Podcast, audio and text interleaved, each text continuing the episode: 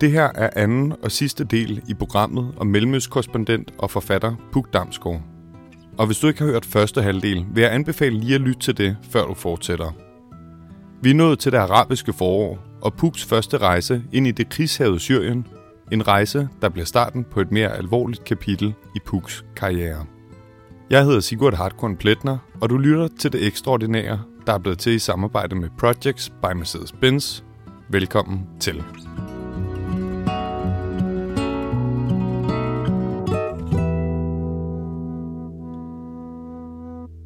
Puk, vil du ikke prøve at fortælle om den dag, hvor I tager til Syrien for første gang? Jo. Må jeg komme med en indskud, indskudsætning? Ja.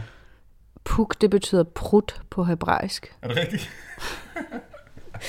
Så det er ikke så heldigt, når jeg er i Israel. Nå.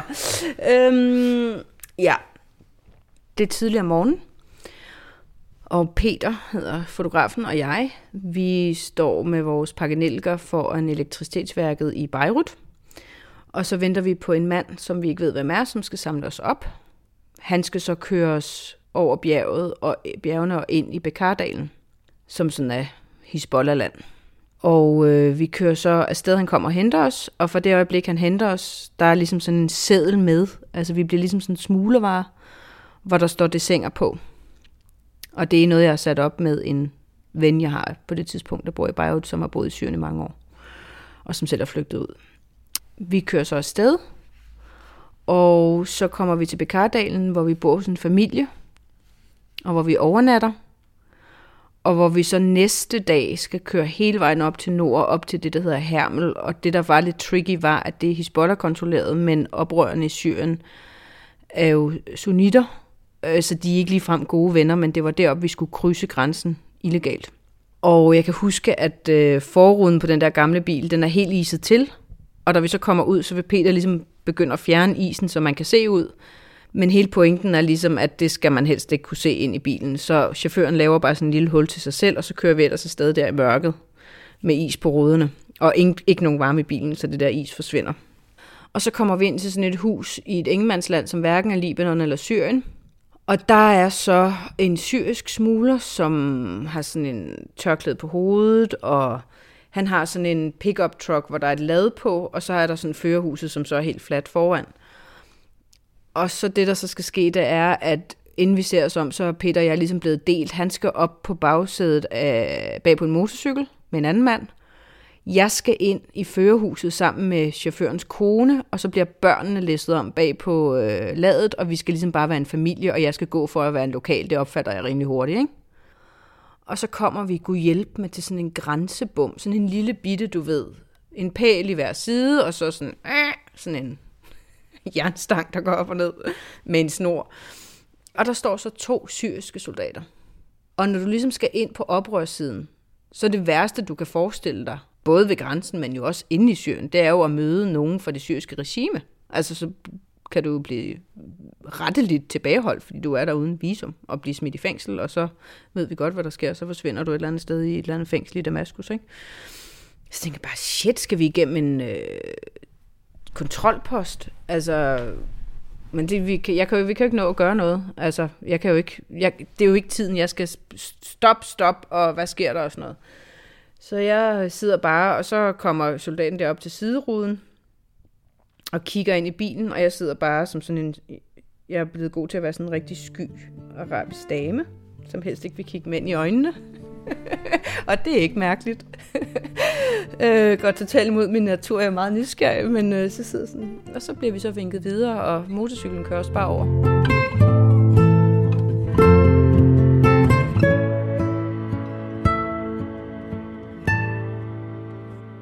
Jeg vidste, at endestationen var en by, der hedder Alcocer, som ligger ikke så langt fra Homs, men som jeg vidste var også under angreb. Så vi kommer ind af sådan nogle bagveje i Alcocer, og så stopper vi foran en bolig, hvor der er et kæmpe hul i muren. Et stort rundt hul. Og der bor så en fyr, der hedder Bilal, som skal tage sig af os, mens vi er derinde. Og jeg spørger selvfølgelig der til hullet i muren, og jeg siger, ja, det var en morter, men alt er godt og sådan noget. Nå, okay. Så vi kommer, og der er stille og roligt, og det er morgen, og fuglene synger, og vi sidder ude på terrassen i solen, og der er sådan en mur rundt om huset, så folk uden for huset kan ikke se os. Og, nå, og så skal vi så ligesom finde ud af, hvad vi skal lave og sådan noget, og vi vil jo gerne lige rundt og se lidt på byen og sådan. Og så kan jeg huske, at vi diskuterer sådan, skal vi tage sikkerhedsvest med? Sådan, nej, men altså, der er jo ingen grund til det. Der er jo helt fredeligt her. Vi kan jo ikke høre, der er, der er ikke nogen angreb eller noget som helst. Det var helt fredeligt. Så vi kører sådan lidt rundt og sådan noget. Og så ender vi så på et felthospital, som er sådan et intermistisk i en dagligstue, hvor der er bredt plastik ud på gulvet, og der er nogle senge og sofaer og sådan noget. Og der møder vi så faktisk en fyr fra MSF, fra Lægen Grænser. Altså vi finder så ud af, at byen stort set er omringet af det syriske regime. Det finder vi sådan ud af, da vi kommer der og sådan, oh, okay, de er omringet, ja, okay, vi kan godt være her, og der er også ruter ud, og vi kan måske komme til Homs, og hvor Marie Colvin er. Og sådan noget. Ja, godt nok, nu tager vi lige en dag her først, og ser det lidt an, ikke? Og så lige pludselig, så kommer der bare sådan en mortergranatregn. Altså, pludselig bliver det der felthospital fyldt op, og lægerne for travlt, og vi filmer selvfølgelig, og jeg kan bare huske, jeg kan bare huske, at jeg tænkte, what the fuck, altså, hvad er det for noget, vi er kommet ind i her? Altså, og de slår bare ned fuldstændig tilfældigt. Jeg kan huske, vi har, vi filmer sådan et interview med en af dem, der står for felthospitalet, en af beboerne i byen, altså, hvor, mens vi sidder der, Peter sidder sådan bag ved mig og filmer, jeg er sådan ret tæt på ham og sådan noget, og de der nedslag hele tiden, altså, det giver bare sådan en ryg. Og når vi lytter tilbage efter, vi kan ikke høre, hvad manden siger, fordi og huset ryster, og jeg farer sammen, og på et tidspunkt, så lægger Peter sådan hånd på min skulder, sådan, det er okay, det er okay, og sådan noget. Han, som om han kan høre, hvor langt væk det er. Sådan noget. Jeg synes bare, det hele virker enormt tæt på, og når murene ligesom ryster, og, øh, men så finder jeg jo sådan ud af, som vi er der, at okay, det er først tæt på, når du kan høre banen. Altså når du kan høre, og så braget, ikke? Så hvis du bare hører braget, så skal du ikke bekymre dig. Men i det øjeblik, du kan høre banen, så smid dig ned, ikke? Men ham her, gutten, de er jo vant til det, så han sidder jo bare stift ret op og ned på sin stol. Og jeg kan bare huske, at jeg får sådan en instinktiv følelse af, at jeg bare har lyst til at lægge mig ned. Ikke? og så tænker jeg bare, så kommer sådan min høflighed op, sådan, ej, men jeg kan jo ikke ligge ned på gulvet, mens jeg interviewer manden. Det er jo bare under al værdighed, det kan man jo ikke. Han sidder der helt stolt, eller sådan bare sådan så men jeg ender på en eller anden måde nede på knæ, og det sjove er så faktisk... det sjove er så, at Peter har optaget med et andet kamera over hjørnet vores interview.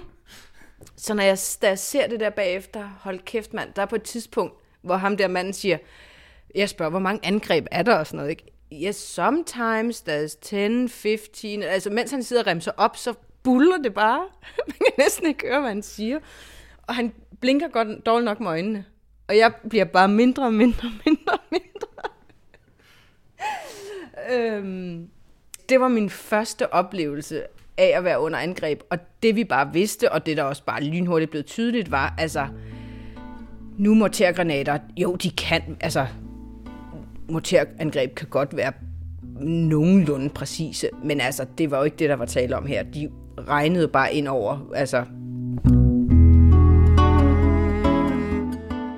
Turen er alt andet end ufarlig, og den amerikanske journalist Mary Colvin, der blev smuglet ind af de samme folk som Puk og hendes fotograf, bliver dræbt i en naboby samtidig med, at de er der. Men det bliver alligevel kun første ud af rigtig mange besøg, som Puk aflægger Syrien i løbet af de kommende år.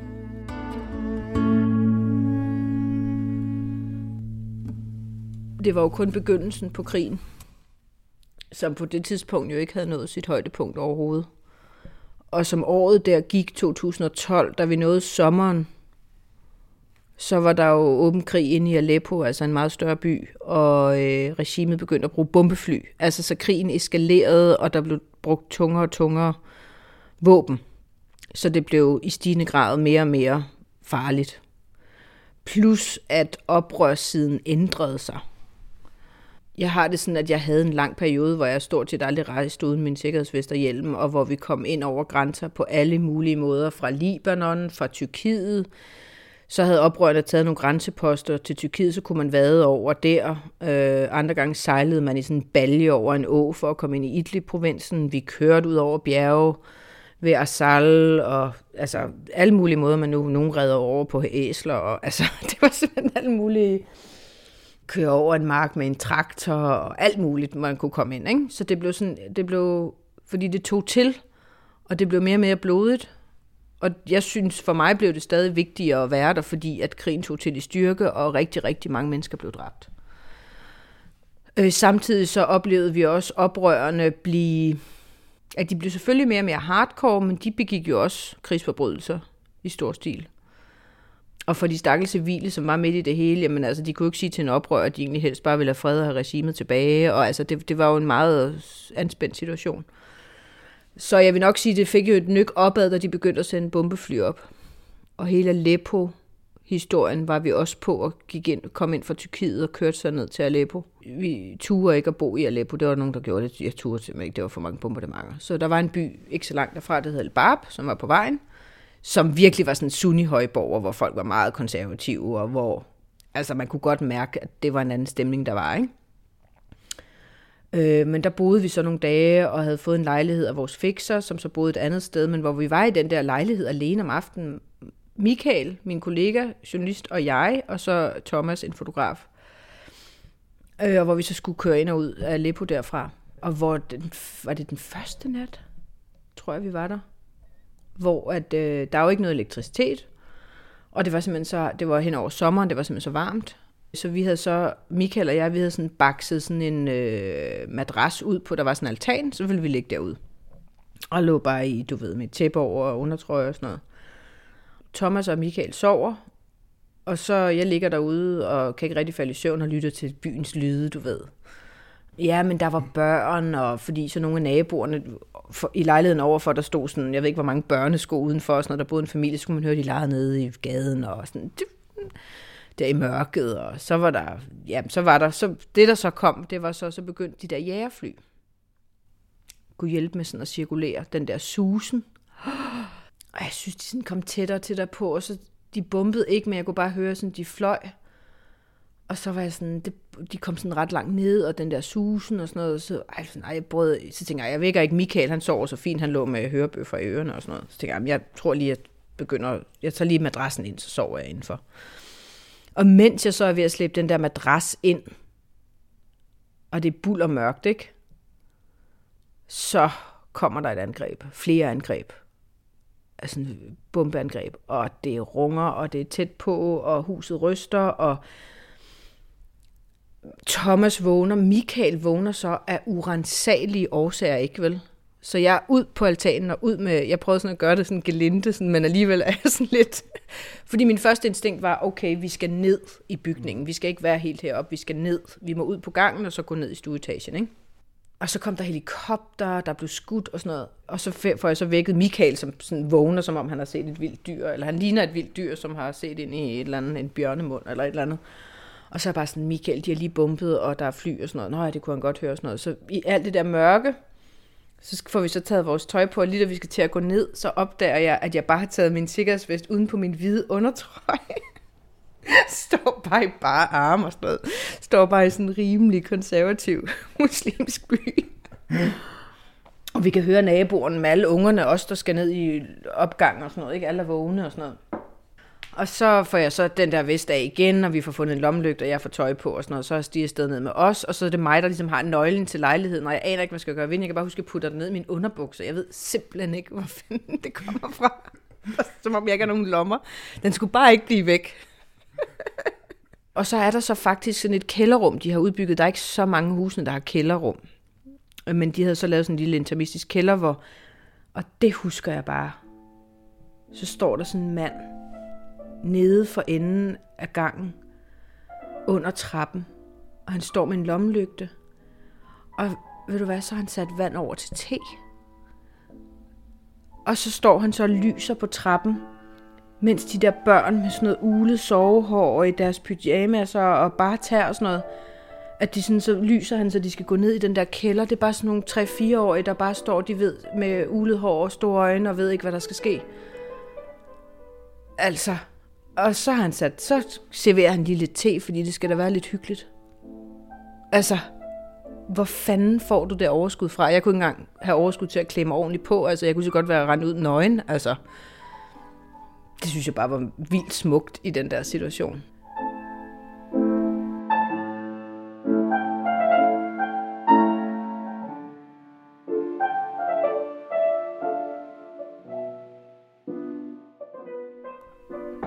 Ja, og så kan jeg huske, vi lavede også, det var også den tur, hvor vi ligesom tænkte, okay, vi bliver nødt til, oprørende har virkelig deres krigsforbrydelser skal stå til regnskab for, så vi fandt ud af, at i El Bab var der faktisk sådan en fangekælder, hvor de havde taget, hvad de antog for at være nogle regimesoldater øh, og civile til, til fange.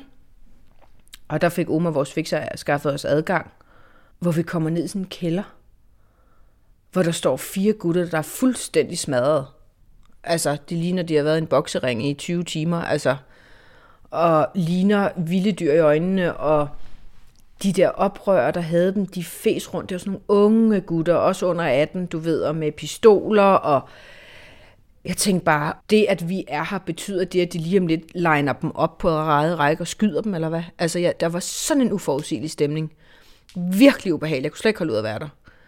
Men hvor vi gjorde det, fordi vi ville også vise selvfølgelig, altså det er jo det, når du arbejder i en krig, altså du kan, i sådan en krig kan du ikke, du kan ikke være fuldstændig uafhængig og tage en taxatur fra den ene front til den anden og tale lidt med en ene og tale lidt med anden. Du er enten på den ene eller den anden side, men det betyder, at du virkelig skal opretholde selvfølgelig være kritisk over for dem, du er med også. Altså, selvom det er dem, der ligesom skal køre dig ind og ud og sådan noget, så skal de ligesom også stå til ansvar for deres gerninger, ikke? Men der fik vi så lov at filme nede, kan jeg huske, men der tænkte jeg bare, altså, hvad gør vores tilstedeværelse? Jeg håbede jo så i hvert fald, at de ikke begyndte på noget, mens vi var der, ikke? Øhm, og sådan over et hjørne, der var der sådan nogle torturredskaber, og ej, nej, nej, nej, det var redsfuldt.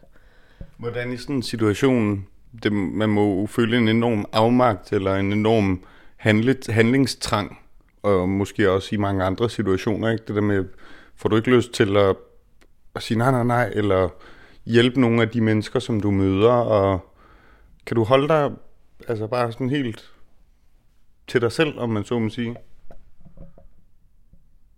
Altså, hvis nu de var begyndt at gøre antræk til at skyde dem, altså, så ville jeg jo instinktivt have reageret. Altså, det er der ingen tvivl om. Både fordi, at det er forkert, altså, men, men jo også fordi, at altså, altså, jeg kommer ikke ind med nødhjælp. Jeg er ikke en NGO det er ikke min opgave at gå ind og påvirke, nu den her er en ekstrem situation, ikke? men det er ikke min opgave at gå ind og øh, påvirke en situation. Selvfølgelig altså står der en eller anden kvinde i vejkanten, som ikke kan gå, og som er sunket sammen, fordi hun et eller andet, altså det er jo ikke, fordi man ikke vil hjælpe mennesker, eller bare køre forbi og filme, og så er det det, altså, eller, men det er meget vigtigt hele tiden når du er sådan et sted, dem du er med og dem du møder, det er meget vigtigt for mig hele tiden at fortælle dem, at jeg er journalist, at jeg er uafhængig, at jeg er her for at fortælle om deres situation, at jeg er nysgerrig på den, og hvad det er, de lever i, men at jeg også er kritisk over for den. Og det kan ikke være, hvis jeg pludselig skal til, og men du har da også brug for dit, og du har da også brug for dat, og her kommer jeg med en skål frisk frugt, og altså, Jamen, jeg synes, det der mest øh, rammer er jo egentlig magtesløshed. Altså, jeg kan huske lige, da vi kom til Aleppo, vores første stop var sådan et felthospital, hvor der uden for felthospitalet lå en klump under et tæppe, og der flød blod ud, og så kom lægen og lavede den her, og slog tæppet op, og det var så to børn, to piger, der var dræbt i et, i et luftangreb, og seriøst, om det havde været min egen datter, jeg ville ikke kunne have genkendt hende undtagen på blusen. Altså, what to do? Og så, hvorfor ligger de herude? Jamen, fordi vi skal have plads til de levende i felthospitalet. Og selvfølgelig tænker jeg, hvor er den piges familie, og altså, er de også blevet dræbt, og hvad hvis mor og far ikke kan finde hende, eller øh, hvorfor kommer der ikke nogen og henter dem og begrave? Altså, det er jo så magtesløst. Øh, så ofte føler jeg ikke, at der rigtig er noget, jeg kan gøre. Og det er jo ikke fordi, at jeg er umenneskelig, og jeg er selvfølgelig først og fremmest et menneske, og så er jeg journalist, men jeg kan ikke begynde at påtage mig alle mulige roller. Altså det gælder også, når jeg har set irakiske specialstyrker i Mosul banke fanger. Altså, med mindre det kommer derhen, hvor jeg tænker, og det har jeg ikke prøvet, altså jeg frygtede, det kunne blive sådan, men hvor de, hvis de vil begynde at slå dem ihjel eller sådan noget, nej, altså selvfølgelig vil jeg reagere på det. Og så tror jeg på, at min tilstedeværelse i hvert fald der gjorde, at de fik måske færre bank. Det er vigtigt, at de ikke gør det, fordi jeg er der. Mm. Altså, de skal ikke banke nogen for at vise mig, at de kan banke nogen. Men hvis de gør det, altså, så er det vigtigt for mig at ikke blande mig. Altså, mm. så blander jeg mig bagefter og siger, hvorfor er det egentlig, I banker dem? Eller hvad skal det til for? Eller hvorfor gjorde I det ved dem? Eller hvad synes I om det? Og hvad tror I, I de tænker, når de går herfra? Og sådan noget, ikke? At det ligesom blev en leg, og de rullede dem ind i husholdningsfilm, og altså alt sådan noget, ikke? Mm. Som jo er ganske ubehageligt. Det var da virkelig ubehageligt at overvære. Og jeg vidste heller ikke, hvilken, helt, hvordan jeg skulle, hvilken, hvilke folder jeg skulle lægge ansigtet i, vel? Jamen altså, det er jo klart, at når du er et sted, hvor alle mulige mennesker har brug for alle mulige former for hjælp, hvad end det er medicinsk, eller mad, eller husly, eller et visum til Danmark, eller hvad det måtte være, ikke? Altså, øhm, jeg er meget åben, når jeg kommer ud og siger, at jeg er journalist, jeg er fra Danmark, vi er fra Dansk Fjernsyn, og så får jeg jo tit spørgsmålet, jamen, hvis jeg er med her, hvad nytter det så? Gør det en forskel? Og så siger jeg, det, nej, højst sandsynligt ikke. Men nu er vi her, og vi gør et forsøg på at beskrive, hvad situationen er. Og jeg kan mærke, at altså, åbner du en lem for, at du også kan være noget andet end journalist, jamen så er der ikke grænser for, hvad der er brug for. Og det er da enormt hårdt at se på, men det er ikke derfor, jeg er der. Min rolle bliver nødt til at være klar. Hvis jeg begynder at tage 10 kilo nødhjælp med ind, altså det kunne jeg da godt, måske, men altså det er ikke det, der er min rolle. Altså, og det, det handler jo også om, at det, jeg skal jo ikke bestikke folk til at være med. Hvis du får tre bananer, så får jeg et interview. Og det kan godt lyde hårdt at sige, men, men det er det, der er min virkelighed, føler jeg. Jeg føler heller ikke, at jeg er specielt aktivistisk. Overhovedet ikke faktisk, i den forstand, at jeg vil have, at seeren skal føle noget bestemt, eller have en bestemt holdning. Jeg forsøger at udlægge virkeligheden så godt, som jeg kan, og sådan, som jeg oplever den på det tidspunkt. Velvidende, at samtidig med, at bomberne falder i Aleppo, så er der nogen, der går til tango i Damaskus, fordi sådan er krigens virkelighed også. Og det uretfærdige er jo selvfølgelig, at det er altid de civile, der bliver klemt mellem forskellige krigende øh, parter, der bekriger hinanden, ikke? med politiske dagsordner og det ene og det andet. Og jeg kan mærke, at jeg har et behov for ligesom at fuldstændig tone rent flag.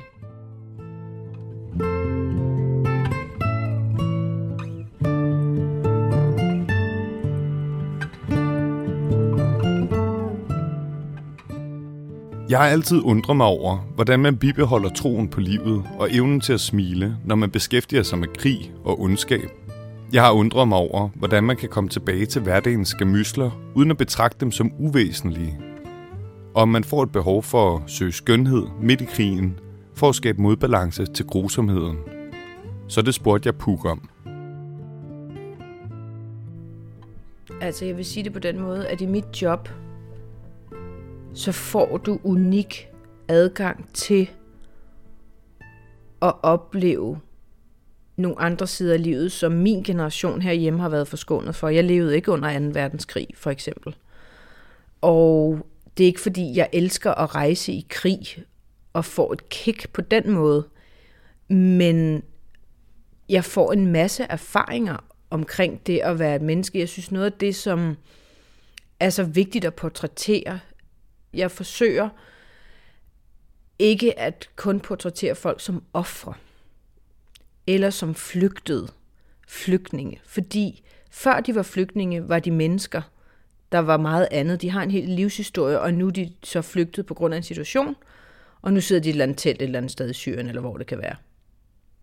Og jeg synes, det er rigtig vigtigt at lægge vægt på menneskets overlevelsesevne, måden forældre og børn på en eller anden måde gennemlever det her på. Selvfølgelig er der traumer og alt det der, men noget af det, der ofte er mest opløftende, det er faktisk at se børnene, fordi de har ikke helt sådan rationelt fattet, hvad det egentlig er, der er på færre, og det er altid dem, der render og leger de mest groteske steder, og det er selvfølgelig tragisk, at de gør det, men de har bevaret et eller andet humør, hvor det er sådan ofte de voksne, der sidder sådan øh, med depressionen totalt hængende, ikke? og forsøger at komme igennem.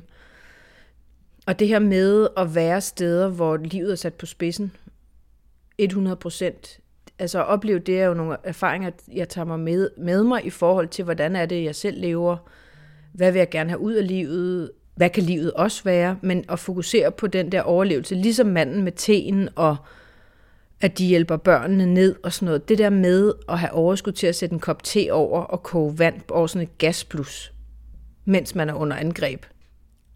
Og det oplever jeg tit, altså det der liv, der faktisk også ofte eksisterer. Jeg synes, de sjoveste steder, det er sådan de der 200-300 meter, meter fra en frontlinje, også i krigen mod islamisk stat i Mosul for eksempel, hvor jeg var rigtig meget og flyttede ind også på et tidspunkt, før jeg skulle skrive en bog. Altså, sikke et liv, der findes på trods. Så det er alt det der på trods, og jeg, jeg, der, hvor det bliver mest interessant for mig, det er, hvor jeg selv bliver overrasket over, at det findes.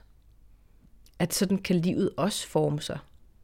Selv i en mest, den mest umulige situation. En mand, der sætter til over, er jo en form for skønhed midt i det tragiske.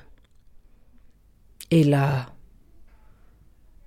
jeg portrætterede en violinist, der boede under IS i Mosul, indtil de blev fri, og så flygtede han til Bagdad. Og ham havde jeg så mødt, og så mens jeg kører rundt ind i Mosul, så sender han mig et billede af hans yndlingsblomst, og siger, prøv lige at se, om du kan finde den. Og hvis du ser hende, så sig hej til hende. okay, det er så violinisten, poeten, der ligesom... Men så satte jeg mig det som en opgave, og da jeg fik den besked, sådan kort tid efter, kørte jeg forbi sådan en port, hvor der så lå sådan et halvt menneske. Det andet, den anden del var sådan dækket af tæppe og lidt forkullet og sådan noget, ikke? Og var sådan, okay, find den der blomst. Altså, det findes jo ikke her, men det gjorde det jo. Og når jeg så kom rundt, og jeg ledte efter den der blomst, så begyndte jeg pludselig at så, se nogle andre ting. Så kom jeg rundt i sådan nogle haver, som faktisk var lige ved fronten. Det var jo bare villager og sådan noget, ikke? Og så var der rosenbede, og så var det lige, det var, så var der lige pludselig, så begyndte jeg pludselig, gud, der er et appelsintræ, øh, som stadig stod. Så det er jo også noget med, hvad vi vælger at se, kan man sige. Altså, det er heller ikke for at forskynde det mere, end det er. Det fortjener det heller ikke. Men jeg synes bare, at jeg ser en styrke og egentlig noget inspirerende i mennesker, når de er under pres på den måde.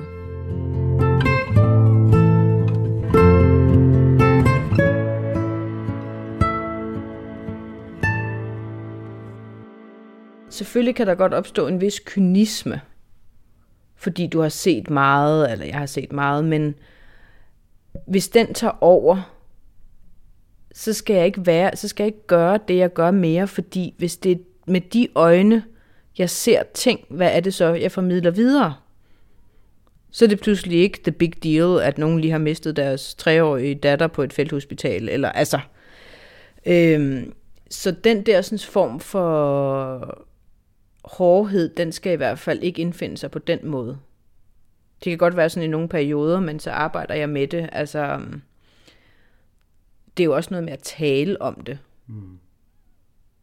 Øhm, og det skal ligesom finde sin plads. Og så tror jeg faktisk, en af de ventiler, der er, det er jo, at jeg bearbejder stoffet rent journalistisk. Altså, at det bliver til et stof på et tidspunkt, jeg sidder og bearbejder, hvad end det er et fjernsyn eller bog, eller hvad det er, artikler. Det er det der med, giver min mission mening? Ved jeg, hvorfor jeg er der? Og jeg oplevede på et tidspunkt i forbindelse med mit bogprojekt, der var de her to soldater, jeg fulgte, så jeg var hele tiden med deres deling. Så var der på et tidspunkt, hvor jeg ikke lige kunne komme ind til dem. Så tænkte jeg, nå, men jeg bruger tiden på at lige tage et andet sted i Mosul med nogle politistyrker, og så ser jeg, hvad der sker der. Og der var det, det var ret farligt og sådan noget, der fik jeg øjeblikkeligt den der, jamen der er jo ikke nogen af mine hovedkarakterer her, så det giver simpelthen ikke mening, jeg er her. Og med det samme, jeg ligesom mistede den der mission for øje, så havde jeg overhovedet ikke lyst til at være der. Så ville jeg bare ud. Så jeg tror meget, det er, hvis det giver mening, jeg kan, det bliver et stof for mig, det er noget, jeg skal formidle, det er nogle karakterer, jeg følger, og være med 24-7, så giver det mening, så vil jeg gerne udsætte mig selv for det, de oplevelser, der er forbundet med det. Men hvis jeg pludselig er lidt uden for, hvad det var, jeg havde defineret og sådan noget, så giver det pludselig øjeblikkeligt ingen mening. Så jeg tror meget, det er sådan, altså jeg kunne aldrig drømme om at være i det, hvis jeg ikke skulle noget der. Altså, der er jo sådan et begreb, der hedder krigsturister. Altså det har jeg aldrig forstået. Hvorfor vil man gøre det, hvis man ikke har nogen rolle der, eller noget som helst? Fordi det, det, så giver det, for mig giver det så ikke nogen mening. Så det er meget forbundet med det. Og netop glæden ved de små ting, om det er en chokofant, eller et bryllup hos en af mine veninder, eller hvad det kunne være. Altså, sidde derhjemme på verandaen i solen og drikke et glas hvidvin. Altså, det er jo, jeg mener, de ting, altså, man holder jo ikke op med at nyde de små ting, bare fordi man oplever store ting. Tværtimod bliver de endnu mere vigtige, faktisk.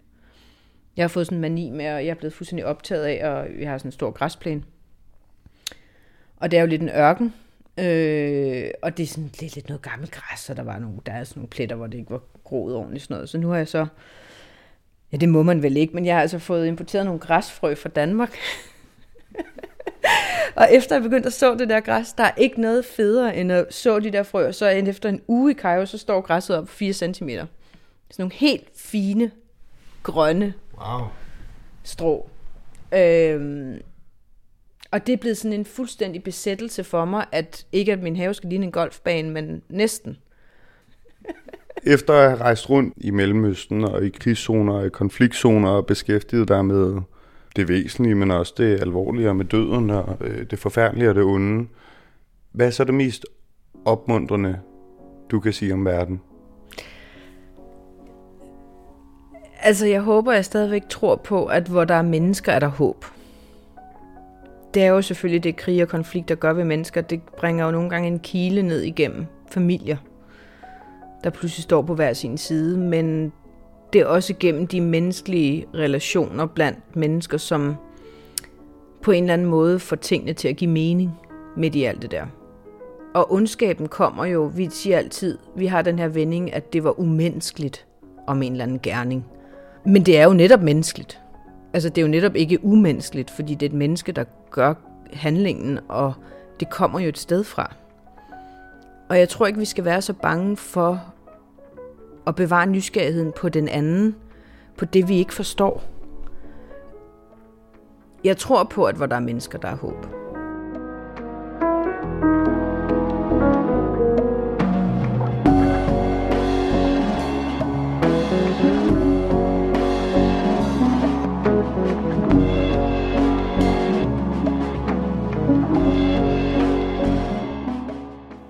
Tak fordi du lyttede med her til anden og sidste del af programmet om Puk Damsgaard. Musikken var komponeret af Mads Kok. I redaktionen sad Emil Vilk, Signe Christiani og Thomas Borger. Idé til rettelæggelse, optagelse og klip var af mig, og jeg hedder Sigurd Hartkorn Pletner. Du kan læse mere om det ekstraordinære eller se billeder fra afsnittene på detekstraordinære.dk.